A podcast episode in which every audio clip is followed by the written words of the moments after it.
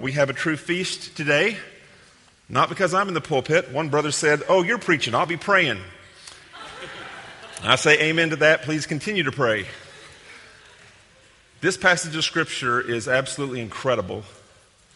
And what it means for our life is transformational. So let's go to the Lord in prayer.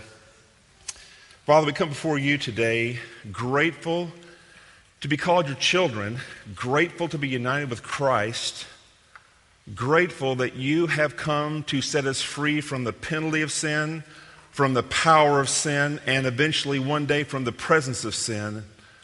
And so we lift up our eyes to you. And Father, we pray that now, by your Spirit that dwells in us, you would lead us into all truth as we unpack this passage. And Lord, that we would move forward in our transformation as we understand more and more what you've done for us in our salvation. Grant me grace to preach. Grant me grace to hear as I preach. Grant my brothers and sisters grace to hear and apply your word. In Jesus' name we pray. Amen. So now we're in Colossians chapter 3, and we've spent the first two chapters with Paul waxing away on doctrine. Um, this passage kind of serves as a bridge or transition point from the two halves of this letter. The first half is doctrinal, emphasizing the deity of Christ and his redeeming work and that in opposition to the false teachings making their way into the Colossian congregation. We spent the last two to three weeks dealing with the false teachings human philosophy, legalism, mysticism, asceticism, anything Christ plus, which takes away from Christ. And we're going to continue to hammer and hammer and hammer on this because a lot of times we can amen and we're still holding on to things and trusting in things other than Christ. It's hard to let go of a performance driven mindset in the Christian life. If I just do this and this and this, God's going to love me. If I just do this, this, and this, I will be accepted by Him. That is heresy. The gospel is not that you bring your pretty good record to God and God blesses you. The gospel is that Christ creates for you a perfect record and blesses you and makes you the delight of his heart. According to the false teaching, there was something lacking in Christ, and the supplement of man's wisdom and works were needed. Paul vehemently disagrees. In Colossians 2 9 and 10, he says, For in him, Christ, all the fullness of deity dwells in bodily form, and in him you have been made complete. You don't have any parts missing today. You have everything that you need for life and for godliness because of Jesus Christ and Christ alone. The second half of the letter is going to be dealing much more in the practical areas, laying out various implications and applications of doctrine, the mortification of sin. How do we kill sin? That's what we're going to be dealing with next week. You don't want to miss next week. Pursuing righteousness, loving one another, storing up the Word of God in our hearts, prayer and evangelism, and this is the way Paul always writes, isn't it? Doctrine to begin with, and then practical application. In our culture, though, we don't like doctrine. Doctrine divides, doctrine's boring, doctrine's all these things. We just want to just tell us what to do. The problem is, is that the doctrine gives us the, the power and the energy and the long-term stick to itiveness to carry out what the commands are. You take away the doctrine, and now you're doing stuff, but you don't know why you're doing it. Paul constantly brings doctrine first, and from the doctrine comes transformation. For many of us, for some of us here, many of us here, as we struggle with sin, a lot of times our problem with sin is we have believed a false doctrine about something, and we've held on to it, and now it's bearing fruit in our life, and we're trying as hard as we can to keep the tree chopped down, but it just continues to produce it because we've bought into false doctrine to begin with. John Phillips, in his commentary on Colossians and Philemon, writes The resurrection of Christ has changed everything for both the world and the Christian. The cult has nothing to compare with that. What's the cult? The Colossian cult, the Colossian heresy.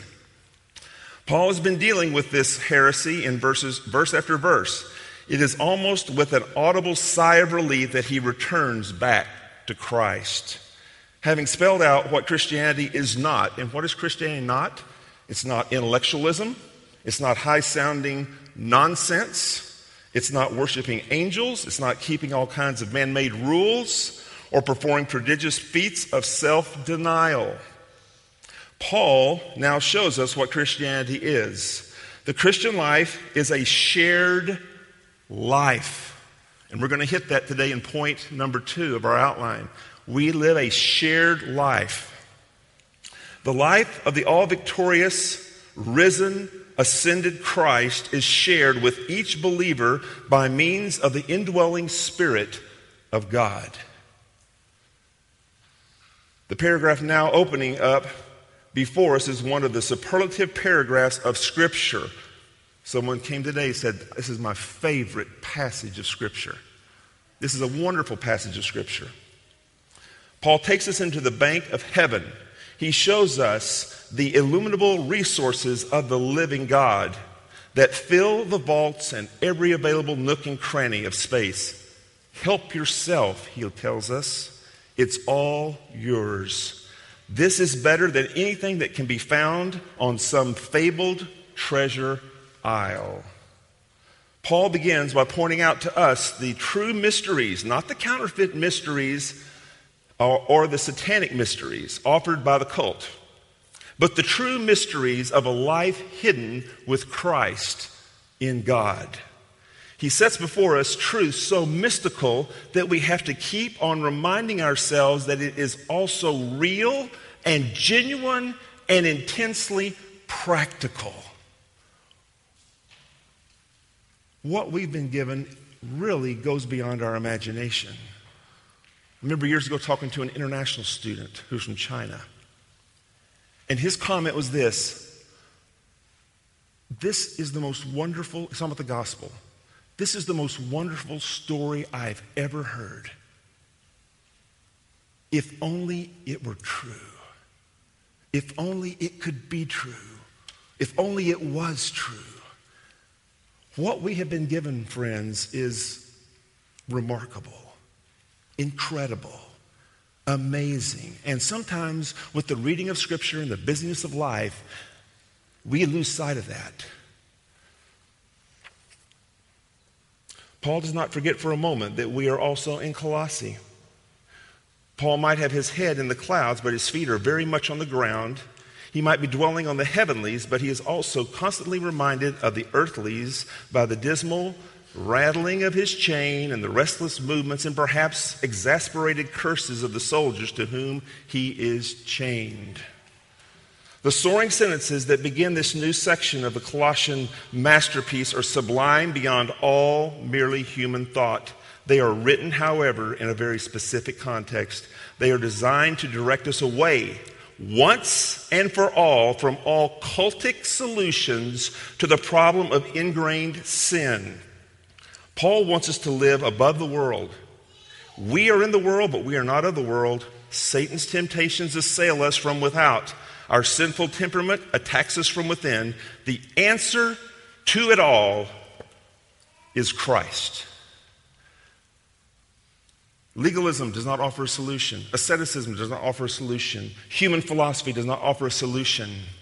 And as we come to this passage, the last verse of, chap- of chapter 2, let's read it one more time to drive home the point. These, talking about all these different false ideas of how to get rid of sin and how to be holy, all of these false ideas have indeed an appearance of wisdom in promoting self made religion and asceticism and severity to the body but they are of no value in stopping the indulgence of the flesh. You can have all the rules you want. You can have all the mystical experiences you want. You can beat your body and make it your slave. The reality is, you will not be able to conquer the flesh, the indulgence of the flesh, by that technique. There is only one who is able to do that. He is our Lord, He is our Savior. And sadly, to our own detriment, we have not understood who He is and not understood what He's given us. And we've walked around in ignorance, and for many of us, we are trapped in sin. We are wound up in sin. We can't get ourselves free from it. And we've pretty much given ourselves the idea that this is just the way it's going to be in life. It's just going to be this way and I'm just going to have to smile and suffer and move forward. I'm here today to tell you, friends, there's victory in Jesus Christ for whatever has you bound up. As a father, I went fishing a lot with my children, and I didn't do a lot of fishing. I did everything else but fishing when my children went fishing. And it was amazing how they could cast a line, and in a matter of minutes, they had this line all wrapped in a huge ball. And they would bring it over to me, and they want me to get all entangled so they can fish some more. May I say this? For some of us in our lives, we are all balled up. We are literally wrapped and tangled in sin and growing in despair. This passage offers hope. This passage offers relief and victory in Jesus Christ.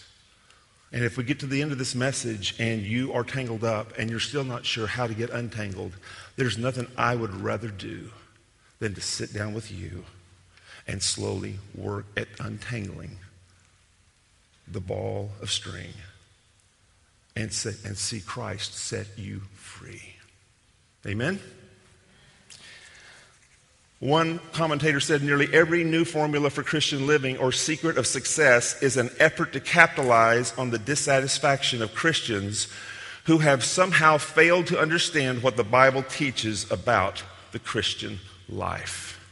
Remember our quote from Sinclair Ferguson A half learned Jesus opens us up to all kinds of, of nonsense as far as solutions to who he is. So, what we're going to try to do today is what this missionary pilot tries to do when he teaches his pilots to land. Missionary pilot Bernie May writes one of the most difficult lessons to teach new pilots and landing about landing on short, hazardous airstrips is to keep their eyes fixed on the good part of the strip rather than on the hazards. That natural tendency is to concentrate on the obstacle, to concentrate on the problems. The danger, the thing that we're trying to avoid. But experience teaches us that a pilot who keeps his eye on the hazard will sooner or later hit it dead center. Because eventually, whatever we're focused on, we're going to do what? We're going to hit, aren't we? That's just the way it works. Experienced pilots focus their attention solidly on the track they want the plane to follow, keeping the hazards in their peripheral vision only.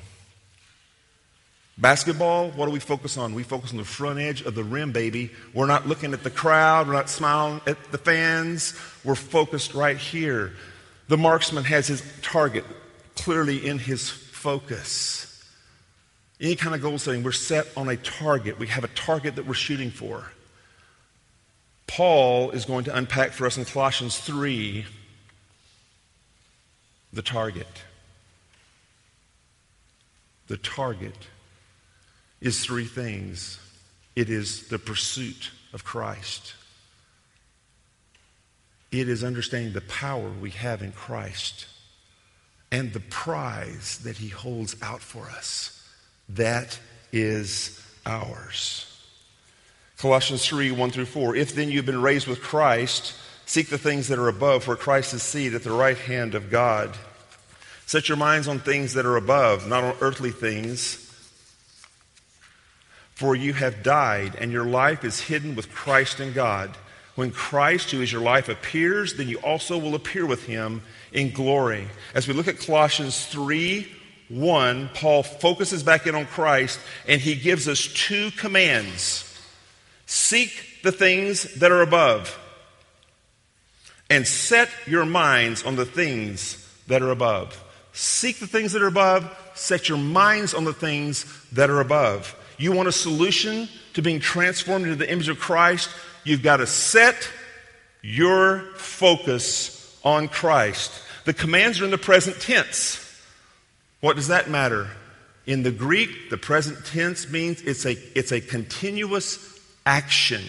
You're constantly setting your attention on things above. You're constantly setting your mind on the things above. Your heart, your passion is focused on those things that are above. No one can serve two masters in um, Matthew 6:24 for either he will hate the one and love the other or he will be devoted to one and he will despise the other. You can't have two masters. You're going to focus on one or you're going to focus on the other. Your human eye can only focus on one object at a time. In photography, you pick what's going to be in focus, everything else is what? Slightly out of focus. This is the way God has created us. Why is this important to fix our eyes on Christ and on his character and on his promises and on his word. Why is that important? Tim Keller writes First of all, the idols of the heart cannot simply be removed, they can only be replaced. I've seen many people over the years, very often through counseling or just through the hard knocks of life, finally start to realize that they were slaves to what their parents had said, and, or they're slaves to their parental ex- expectations, or they're slaves to people's approval, or they're slaves to their need to control the environment. They suddenly realize that they are slaves to something. And they suddenly say, in effect, that they can, by a simple act of the will, no longer be enslaved. Sounds something like this I'm not going to be controlled by that anymore. Hmm. That will never work. Not for very long, it won't. Why is that the case? Scottish Presbyterian minister Thomas Chalmers says this There is no one personal transformation in which the heart is left without an object of ultimate beauty and joy. You're not going to have any kind of transformation where you remove the focus of the heart on something that it loves and leave it there with nothing. We've seen this happen with people who are having problems with alcoholism, haven't we? They put down the alcohol and they pick up the what? The cigarette. There's always something they're going to pick up. Or if we're going to be dieting, I'm going to put down the carbs and I'm going to pick up something else, right? Our heart is designed, the heart's desire for one particular object can be conquered, but its desire to have some object is unconquerable. We can replace one object your heart has its focus on with something else. We cannot just remove everything that your heart has focused on because it will focus on something. Our hearts are idol makers. We're looking for something to focus on and to love and to worship. The only way to dispossess the heart of an old affection is by the expul- expulsive power of a new one. That is transformational, friends. How do we get rid of an old affection? We must put the heart onto something else to focus on. So you're riddled with worry, constant anxiety. Stop being anxious. Clear the plate. Nothing's on there. Well, we're going to be, anxious again, aren't we? Well, we're dealing with lust. Stop lusting. We're going to be looking somewhere else. We're going to be looking for something else. What Chalmers is saying is this we must replace the idols, the sin in our life, with something else that the heart can cherish. And guess what that is? Paul tells us here in this passage it is Christ. He is the beautiful thing you put before your heart.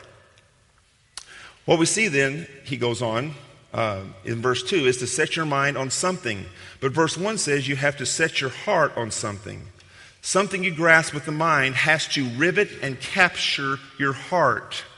So it starts by setting your mind on something and focusing on it until your heart becomes riveted to that.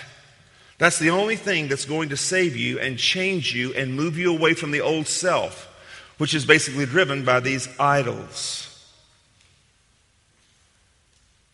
And here is what this is saying. First, there's a truth that you set your mind on.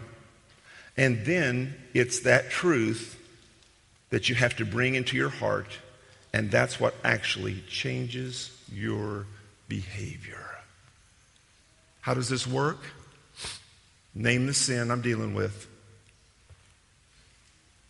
As long as I focus on that sin and trying to remove that sin, I'm like the pilot trying to land the plane looking at the hazards.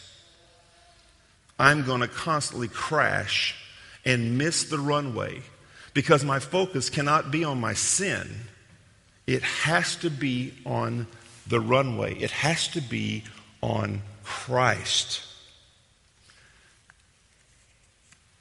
You know, I've, talk, I've talked to several people in my counseling years who have dealt with a certain sin issue, and they have literally been completely tied up with it. And they're looking like, hey, I need, I need meds, I need something. I, I cannot get out of this situation. It's amazing what happens when they put their mind on Christ and they look to Him as their only solution and they use the Word of God to focus their mind on Christ, there is transformation that takes place there.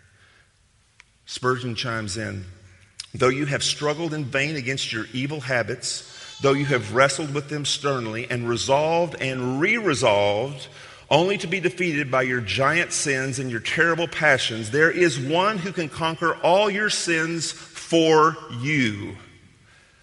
There is one who's stronger than Hercules, who can strangle the hydra of your lust, kill the lion of your passions, and cleanse the Augean stable of your evil nature by turning the great rivers of blood and water of his atoning sacrifice right through your soul.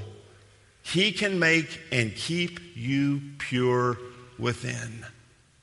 Christ can do that. Oh, look to him. That's Spurgeon's admonition. Look to Christ. Some of you may say, well, what's the Augean stable? In, in Greek mythology, there was this king, Augeas. He had a stable that hadn't been cleaned in 30 years. That's a bad scene. That's kind of like our life sometimes, isn't it? Hasn't been cleansed. And, and um, Heracles took these two mighty rivers and funneled them through the stable and in one day cleaned out the 30 years that were there. Spurgeon is saying, turn the blood of Christ to your life and watch him cleanse all the accumulated sin that's been there for weeks and months and years. Christ can set you free. In 2 Corinthians 3:18, Paul tells the Corinthians this And we all, with unveiled face, beholding the glory of the Lord, are being transformed into the same image from one degree of glory to another. For this comes from the Lord who is the Spirit. What's Paul's solution? Behold the glory of Christ. Do you want to be transformed? Do you want to be changed? Are you tired of your sin? Behold the glory of Christ. Lock your mind on to Him. Allow your heart to see the beauty of Christ. If your focus is there, the sin's here, but you know what? In your peripheral vision, and you're moving forward and you're being transformed as you focus on Him. This is the solution to the holy life. Not a bunch of man made rules, not mysticism, not asceticism. Why do you think the Bible has given us four books about Jesus? Matthew, Mark, Luke, John. What a blessing. Four testimonies of Christ. What are we to do that? Well, let's make sure we have it dusted off on the shelf. That's good. It's going to be really helpful, isn't it? Open it, feast on it, read about Jesus, have him as your focus. He is the great treasure. Hebrews 12, 2. Remember, Hebrews is talking about this great cloud of witnesses, and we are to run this race. Remember that? We're to cast off every sin and the, and the things that so easily entangle us and run the race with perseverance. What's his admonition?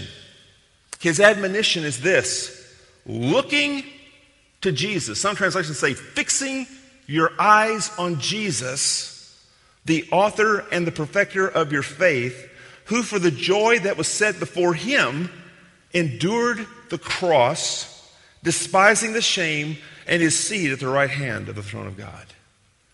How are you going to run the race well? How is your life going to be transformed? Setting your eyes on Christ, looking to Jesus. The others may sound very impressive, may sound very intellectual, may sound very spiritual. It has no power to restrain the sensual indulgence. And look what Christ did who for the joy set before him, what did he have his eyes on? He had his eyes on what? Purchasing a people that he would live with forever in glory with the Father. This world is rough. There's lots of stuff in this world. The world, the flesh, and the devil constantly bombard us. We have to see beyond that. We have to get focused on something and Paul says clearly, I'm telling you, Christ is it. This, this, this passage of Scripture could be titled Solus Christus, only Christ. Not Christ plus this or that or anything else. Only Christ. You know, I have, a, I have the privilege sometimes of working with people who come from the Catholic Church. The Catholic Church has Christ plus works. Christ plus the saints. Christ plus the traditions of the Pope. Christ plus the teachings of the magisterium. It looks impressive. The problem is, it's not the gospel. And I know Catholics who know Christ. So, in spite of the wrong doctrine, they have grabbed their Bible or someone has told them about Jesus and they have gotten a hold of him. We want to avoid Christ plus. Matthew 6:33 but seek first his kingdom and his righteousness and all these things will be given to you as well. That needs to be our focus. H.A. Ironside said, The more my heart is taken up with Christ, listen to what he says, the more do I enjoy practical deliverance from sin's power. Do you want to be set free? Are you here today and you're in bondage to sin and you're a believer? Let your heart be taken up with Christ. And you'll begin to feel the grip of sin letting go. Richard Baxter, in his early years as a teen, was racked with sickness. He had kidney stones, headaches, tooth, toothaches, swollen limbs, intermittent bleeding at his extremities, and all kinds of other problems. And there were no pain medication. How about that for fun? What was his solution? He purposed to spend 30 minutes each day focused on heaven. focused on Christ, focused on heaven, focused on the things above. And this is what was said about him. This cultivation he gave him daily doggedness and hard work for God, despite the debilitating effect of his sick body. He stands for all time as proof that there is supernatural strength for God's service that is beyond human explanation. The picture of Christ can give us the strength to do what we could never do in our, in our own flesh. Never. This is why he is our Savior. Baxter wrote a little book called The Saints' Everlasting Rest. In the back, he has some helpful hints on how to focus our mind on things above. Number one, take responsibility for directing your mind. You are a person who can choose. Take personal responsibility for where your mind goes. Yeah, but I had this temptation. You can say no by the power of the Spirit to that. Two, learn the art of talking to yourself. Okay, stop. Know what you're thinking. I'm not crazy. It's not the first step toward madness, it's the first step towards spiritual health. What's our problem? According to um, Martyn Lloyd-Jones, he says our problem is we spend too much time listening to ourselves. Our mind starts talking to us, and we, yeah, that's right. I hadn't thought about that. And tells us, oh, I, hmm, that is, that's a good idea. I thought about that. And, and, and it just takes us down this little path, doesn't it? And then all of a sudden we find ourselves in a big, in a big pile of sin. And we go, wow, how did I get there? You listen to yourself. Speak to yourself. Every Christian must learn to be a preacher to his own soul. You'll even hear people now talking about preach the gospel to yourself. What does that look like? It looks like this You did not save yourself. Jesus loved you and died for you, and you are now loved by him.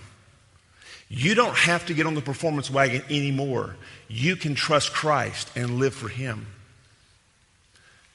If you're going to be changed, you must look at Christ. This is not about your best effort now.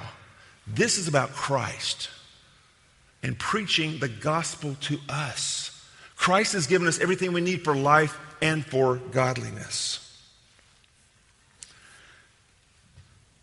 Set upon thy heart roundly, persuade it in the work don't accept any excuses. Chide it for its backwardness. Bring it to the service, willing or not willing. Take up the authority God has given you. Command your heart. If you feel too weak, call in the Spirit of Christ to your assistance. He says if we hired some youngster in our, in our business and he, he piddled around for three or four days just kind of walking around the business and talking to people and not getting his work done, what would we do? We would call him into the office and we'd say, This is it right here. You're supposed to do this and this and this. Baxter says you need to do that with your, with your mind. You need to direct your mind according to the scripture where it needs to go. We're not talking positive thinking that's just positive for positive sake. We're talking about directing our mind into the truth of the scripture. If our mind wanders around long enough, it's going to get into sin. Mine does. Three, direct your heart and your will by exercising trust in God's promises. You're dealing with whatever the sin is. Find the promise of God that will counteract that. I'm really worried about the future and what's going to happen to me. Well, let's find a scripture that tells us do not be anxious about anything but in everything, by prayer and petition with thanksgiving, present your request to God. And the peace of God, which transcends all understanding, will guard your hearts and your minds in Christ Jesus. Cast all your anxiety on Him because He cares for you. I'll do that. I'm really worried about X. Lord Jesus, here's X. I am really worried about that. Would you please take care of that for me? I trust you with that. It's very practical. The Christian life is very practical. And that's what Paul's getting ready to dive into in the next two chapters. Finally, use the joys of earth to propel your mind toward heaven. What do you mean by that? You walk out in the morning. I don't know about you, but in my, in my morning, I have these trees and I have the sun coming through the grass as it, looks, as it comes through the trees. I see the beauty of the sun. Lord, thank you for your incredible creation. Thank you that one day we're not going to have a sun, but your glory will be our sun. I sit down to a great meal. Do I just focus on the meal alone? Or do I think, Lord, what a blessing that comes from your hand. Thank you for your kindness and your graciousness to me. Thank you that one day we're going to feast together in heaven. What a blessing that is. Or some God brings some provision your way. Instead of just taking, oh, great, I'm glad I got this. Thank you, Lord. I know that came from your hand. Everything looking, every blessing in, on earth looking beyond to the giver of that blessing. Use the joys of earth to propel your mind towards heaven. If we're all self focused, we waste it anyway, don't we? The Bible says every good and perfect gift is from where? Above. From the Father of lights, who does not change like shifting shadows. Every gift you have. As you love your wife, Ben, women, as you love your husband, Lord, thank you for this blessed relationship you give me. What a joy it is. What a small picture it is of what my relationship with you will be one day face to face. Oh, I look forward to it with such joy. When we gather here to sing and worship each Sunday, is it just here? Do we just think about FCF? This is as good as it gets? The worship here is as good as it gets. It's good here. But there's a place one day where we're going to stand and worship from the rising of the sun to the setting of the same. Can you see your worship here and move forward beyond it to the reality of heaven? This way, all the blessings God's given us, we can enjoy because we see not just them, but beyond them to what's beyond them. So that is the pursuit. The pursuit is Christ. The next is the power, our union with Christ. We have been told that we have died with him, we've been buried with him, and we've been raised with him. We're told that in verse 3 if then you have been raised with Christ, seek the things that are above. In verse 2 or verse 3, he says, For you have died, and your life is now hidden with Christ in God. We, because of what Christ has done for us, have been united with Christ. Just look up the little phrase, in Christ, in your Bible. There are hundreds of references to in Christ. That's the way the Bible describes us. We are in Christ, we are connected to Christ. There's this union that's here. And the amazing thing is, there's been this great transformation and ex- exchange between God and us where He's taken our sin and He's given us His righteousness. And when God sees us, He sees Christ.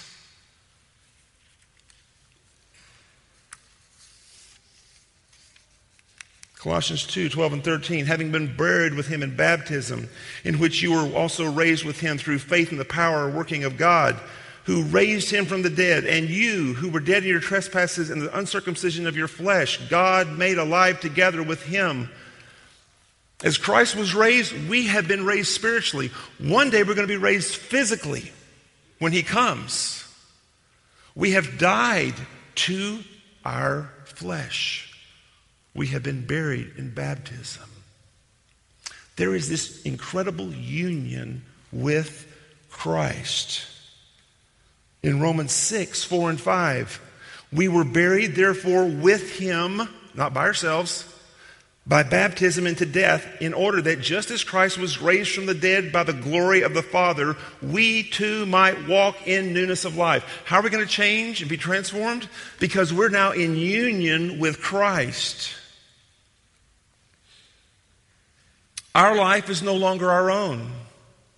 We were bought with a price. 1 Corinthians 6 tells us. Therefore, honor God with your body. We know that our old self was crucified with him in order that the body of sin might be brought to nothing. Do you believe that? A lot of us don't believe that because sin is so strong in our life, we really don't believe that it's been brought to nothing. They're just flowery words. So that we would no longer be enslaved to sin. Christ died to set you free, to set me free from sin. How about this verse, Galatians 2:20? I have been crucified with Christ. It's no longer I who live, but Christ lives in me. And the life I live in the body, I live by faith in the Son of God who loved me and gave himself for me. Paul said, I'm, I'm not my own anymore. The life I live is Christ's life in me. He has the power to overcome the sin that I never could. He dwells with me. And he's already purchased my salvation from the Father. And the Father loves me like he loves Christ. Keller again. What is the truth you are supposed to know with the mind?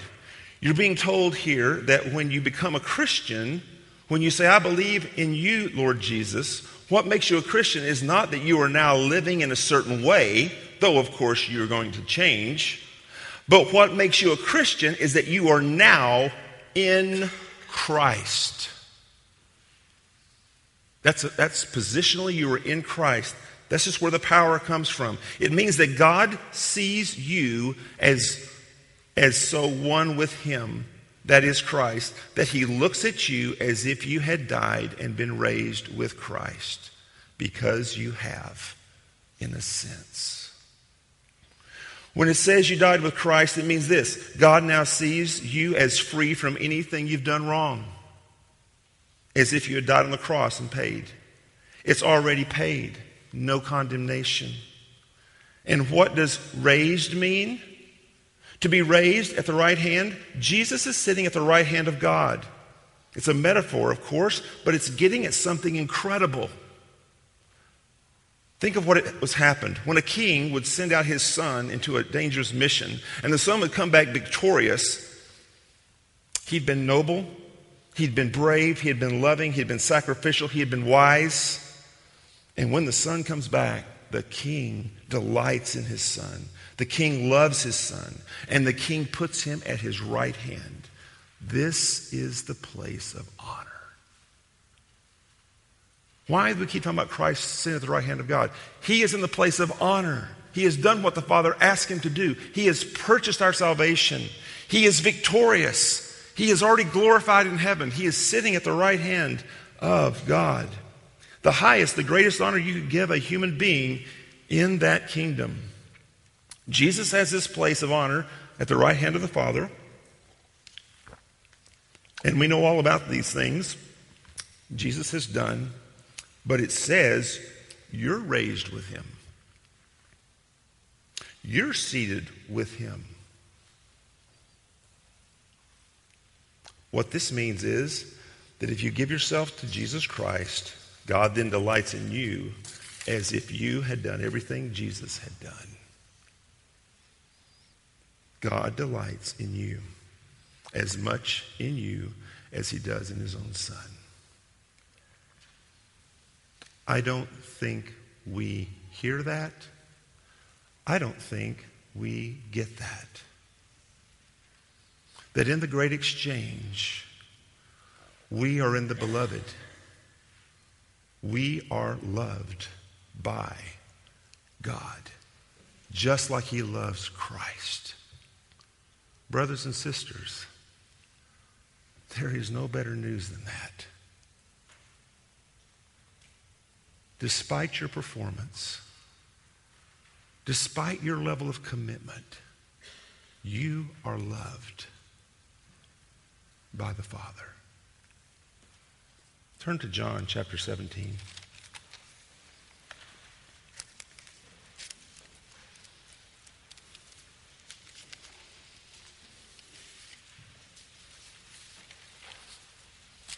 John 17 is an amazing prayer by Jesus.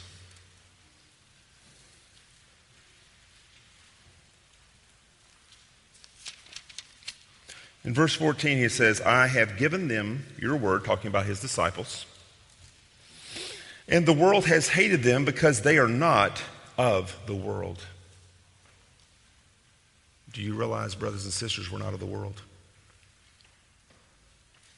We're different than everybody else who don't know Christ because we are not of this world. Just as I am not of the world. Look at verse 23. I in them, this is Jesus talking, you talking to the Father are in me, that they may become perfectly one, so that the world may know that you sent me and loved them even as you loved me.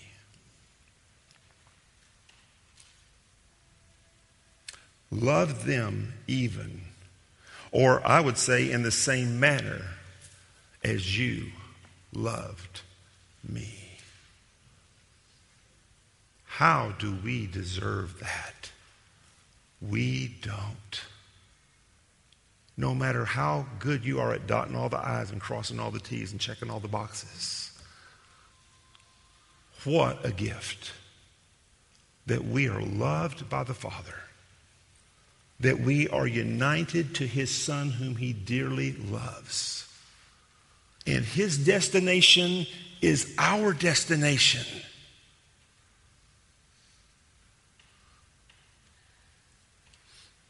There's people in our culture all the time trying to get a hold of somebody who's famous and get connected to them so that whatever their destination is, their destination goes along with it, right? That's what groupies are. They all hang around, hope they get connected in some way. There's a relationship built, and now you go to Europe and I go with you. Friends, we are in Christ. We are His brothers and sisters. We are in the family. We have been adopted. And He promises to finish the work he started in us. He gave us the same spirit that lived in Jesus. We've been given the Holy Spirit. And he says, You're better off, you're better off, we're better off to have the Spirit than the disciples were who didn't have the Spirit and had Jesus. What an incredible blessing.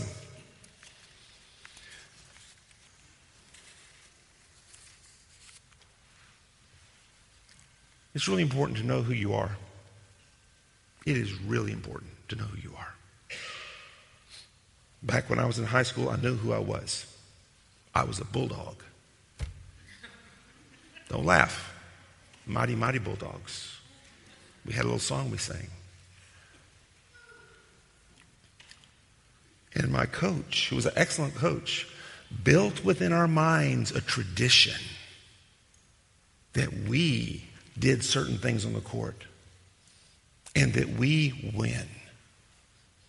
And he even, we even played Sweet Georgia Brown, the Globetrotter song as we came out. We thought we were hot stuff. and then they would announce the other team, and the lights were on, and they would come out and they'd kind of get in a little huddle and go, yay, or whatever. It's kind of weak.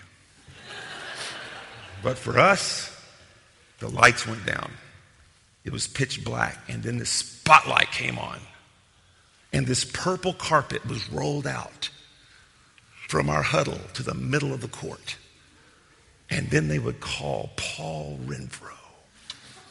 I would run out there, the spotlight would follow me out there, and we had this, we understood who we were. We were part of a tradition. And we had sat on the bench and watched the juniors and seniors the years before win against teams. We go, oh, they're never going to win this game.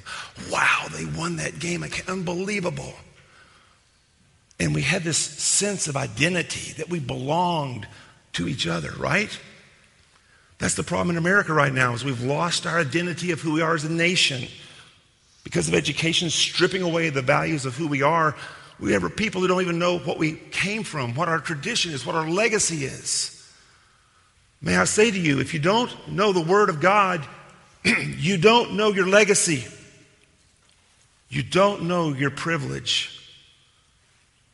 You don't know whose you are. And you're going to find yourself eating in the pig trough and doing all kinds of abominable things because you don't know that you're Christ's, that you are intimately connected to Him. Romans 8:31 what then shall we say to these things? If God is for us, who can be against us? He who did not spare his own son, but gave him up for us all, how will he not also, along with him, graciously give us all things? The Father has given us Jesus, brothers and sisters. What will he not give us? He's going to give us everything that we need in this life for life and godliness, according to his purpose.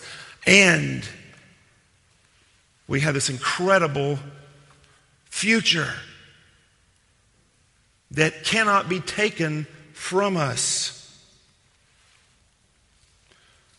So we've seen the pursuit focused on the heavenlies, focused on Christ. How did you get saved? Who did you focus on to get saved? You focused on Christ. He became your only object of focus, and you believed completely in Him, in Him alone, and you were saved. How are you going to be transformed? The exact same way. You're going to focus on Christ. You're going to focus on His promises. You're going to focus on the fact that you're loved. Whether you've had a good day or whether you've had a bad day, whether you've checked all the boxes or whether you haven't checked the boxes, you are loved by Him. He died for you. He indwells you by the power of the Spirit. And there's no sin that you deal with that He can't crush if you look to Him. Instead of getting led astray over to some foolish teachings, some nonsense, as some people call it, that has no power in which to transform your life. What is this is this is this this is why false teaching is so bad. And it seems so good. And it looks so spiritual. But it takes you away from Christ. And it takes you away from becoming like Him. And it takes away your effectiveness.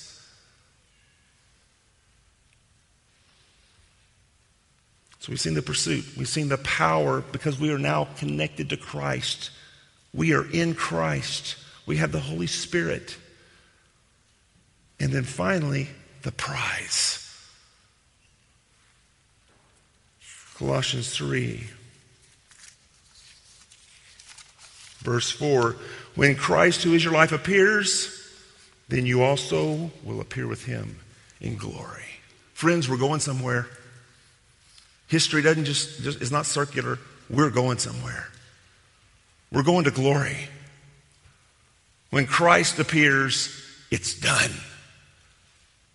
We will not only been saved from the penalty and the power, but it'll then be the what? The presence of sin. Set your mind on the goal. 17, 24, Father, I desire that they also, whom you have given me, may be with me where I am to see my glory that you have given me because you loved me before the foundations of the world. Jesus wants to show us his glory. He wants us to see what he was like before he came to earth and what he enjoyed in heaven. He wants to take us there. John 14. Let your hearts not be troubled. Believe in God, believe also in me. In my Father's house are many rooms. If it were not so, I would have told you that I go to prepare a place for you. And if I go and prepare a place for you, I will come again and will take you to myself, that where I am, you will be also. What a promise. What a promise. He wants us to see his glory. He is preparing a place for us. Unbelievable. Unbelievable. Unbelievable. Amazing grace. How sweet the sound that saved a wretch like me. I don't deserve it. You don't deserve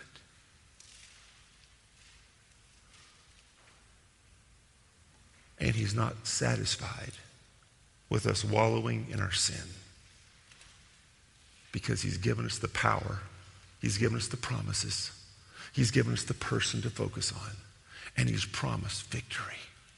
He's promised that. Listen to Paul. Philippians chapter 3. Paul's a passionate guy. Listen to what he says. He has his eyes on the prize. Paul is intentional. He's going somewhere.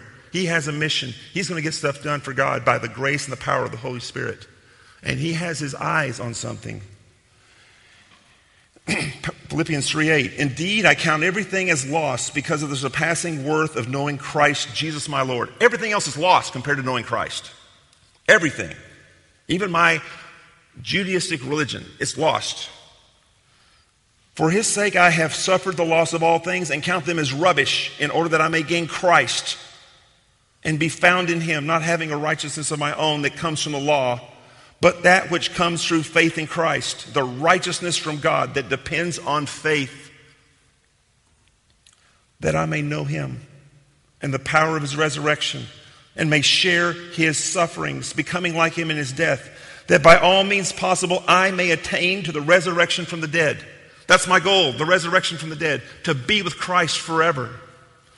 Not that I've already obtained all this or am already perfect, but I press on to make it my own because Christ Jesus has made me his own.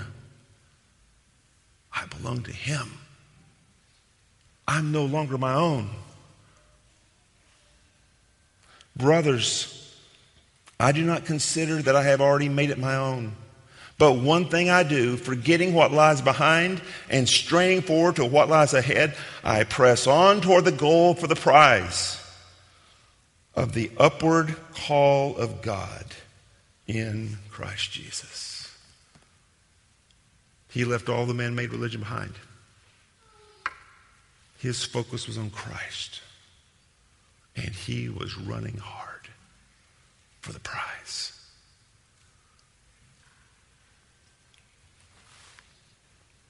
Now, brothers and sisters, there's a lot of saints out there who are trying to live for Jesus.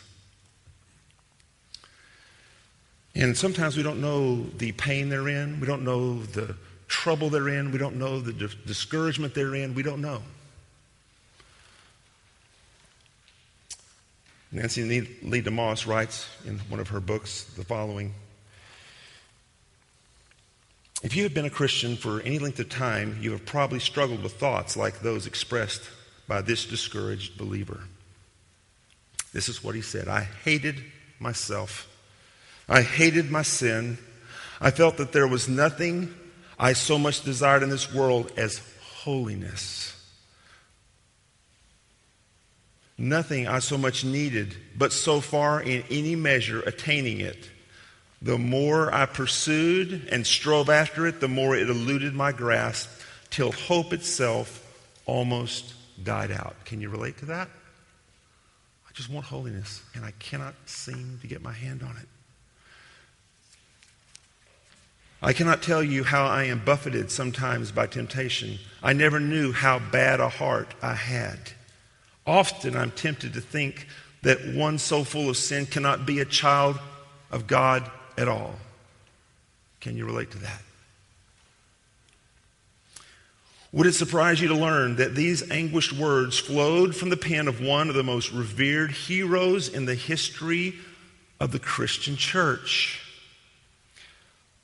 J. Hudson Taylor, 19th century pioneer missionary to China was renowned as a man of extraordinary faith, sacrifice, prayer, and devotion.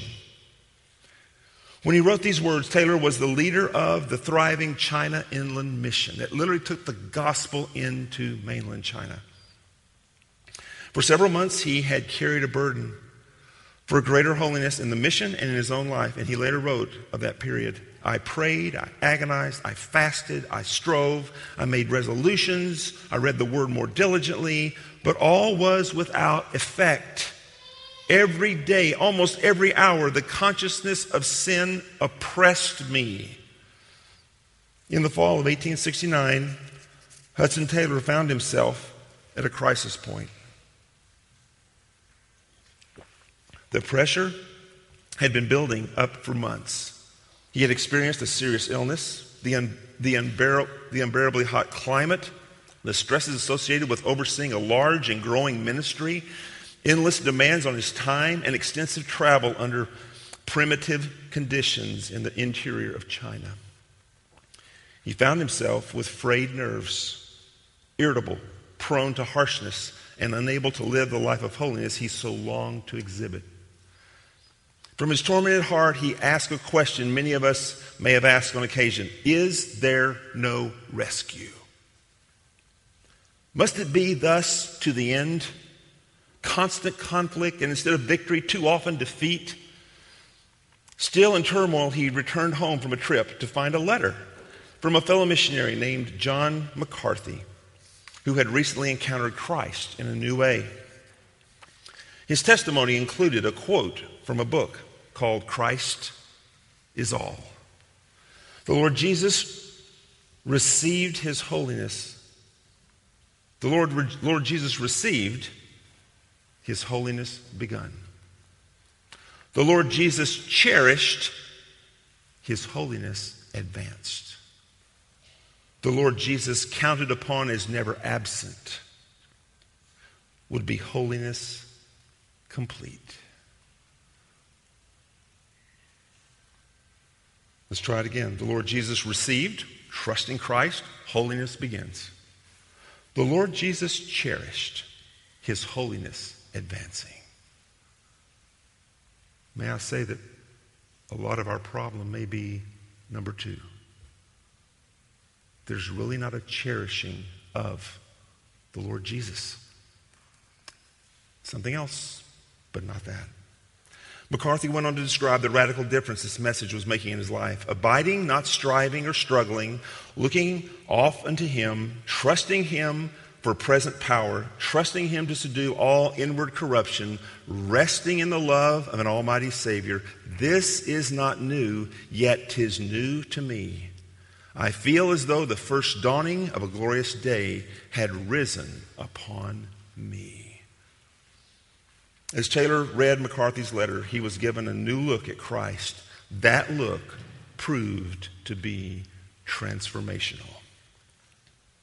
Six weeks later, Taylor received a letter from his sister in England, and she poured out her heart about the pressures she was experiencing as a mother with a growing family and the frustration she felt with her own walk with the Lord.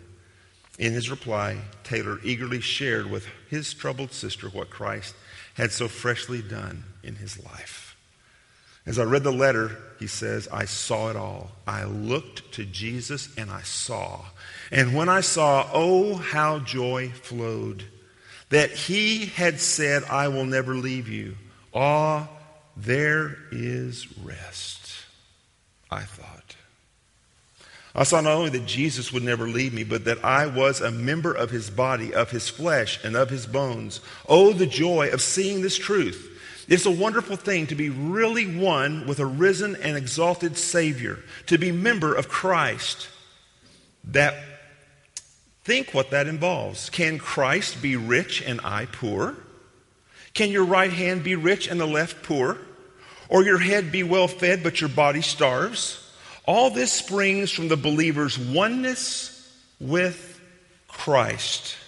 And since Christ has thus d- dwelt in my heart by faith, how happy I have been.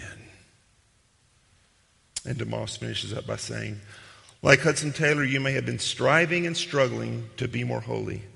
The Lord Jesus invites you to cease your striving in your own flesh and to come to Him and to find rest for your soul as you meditate on His magnificence and follow in His footsteps. He will bring about in you a marvelous transformation that will be completed when you finally see him face to face. Let's pray.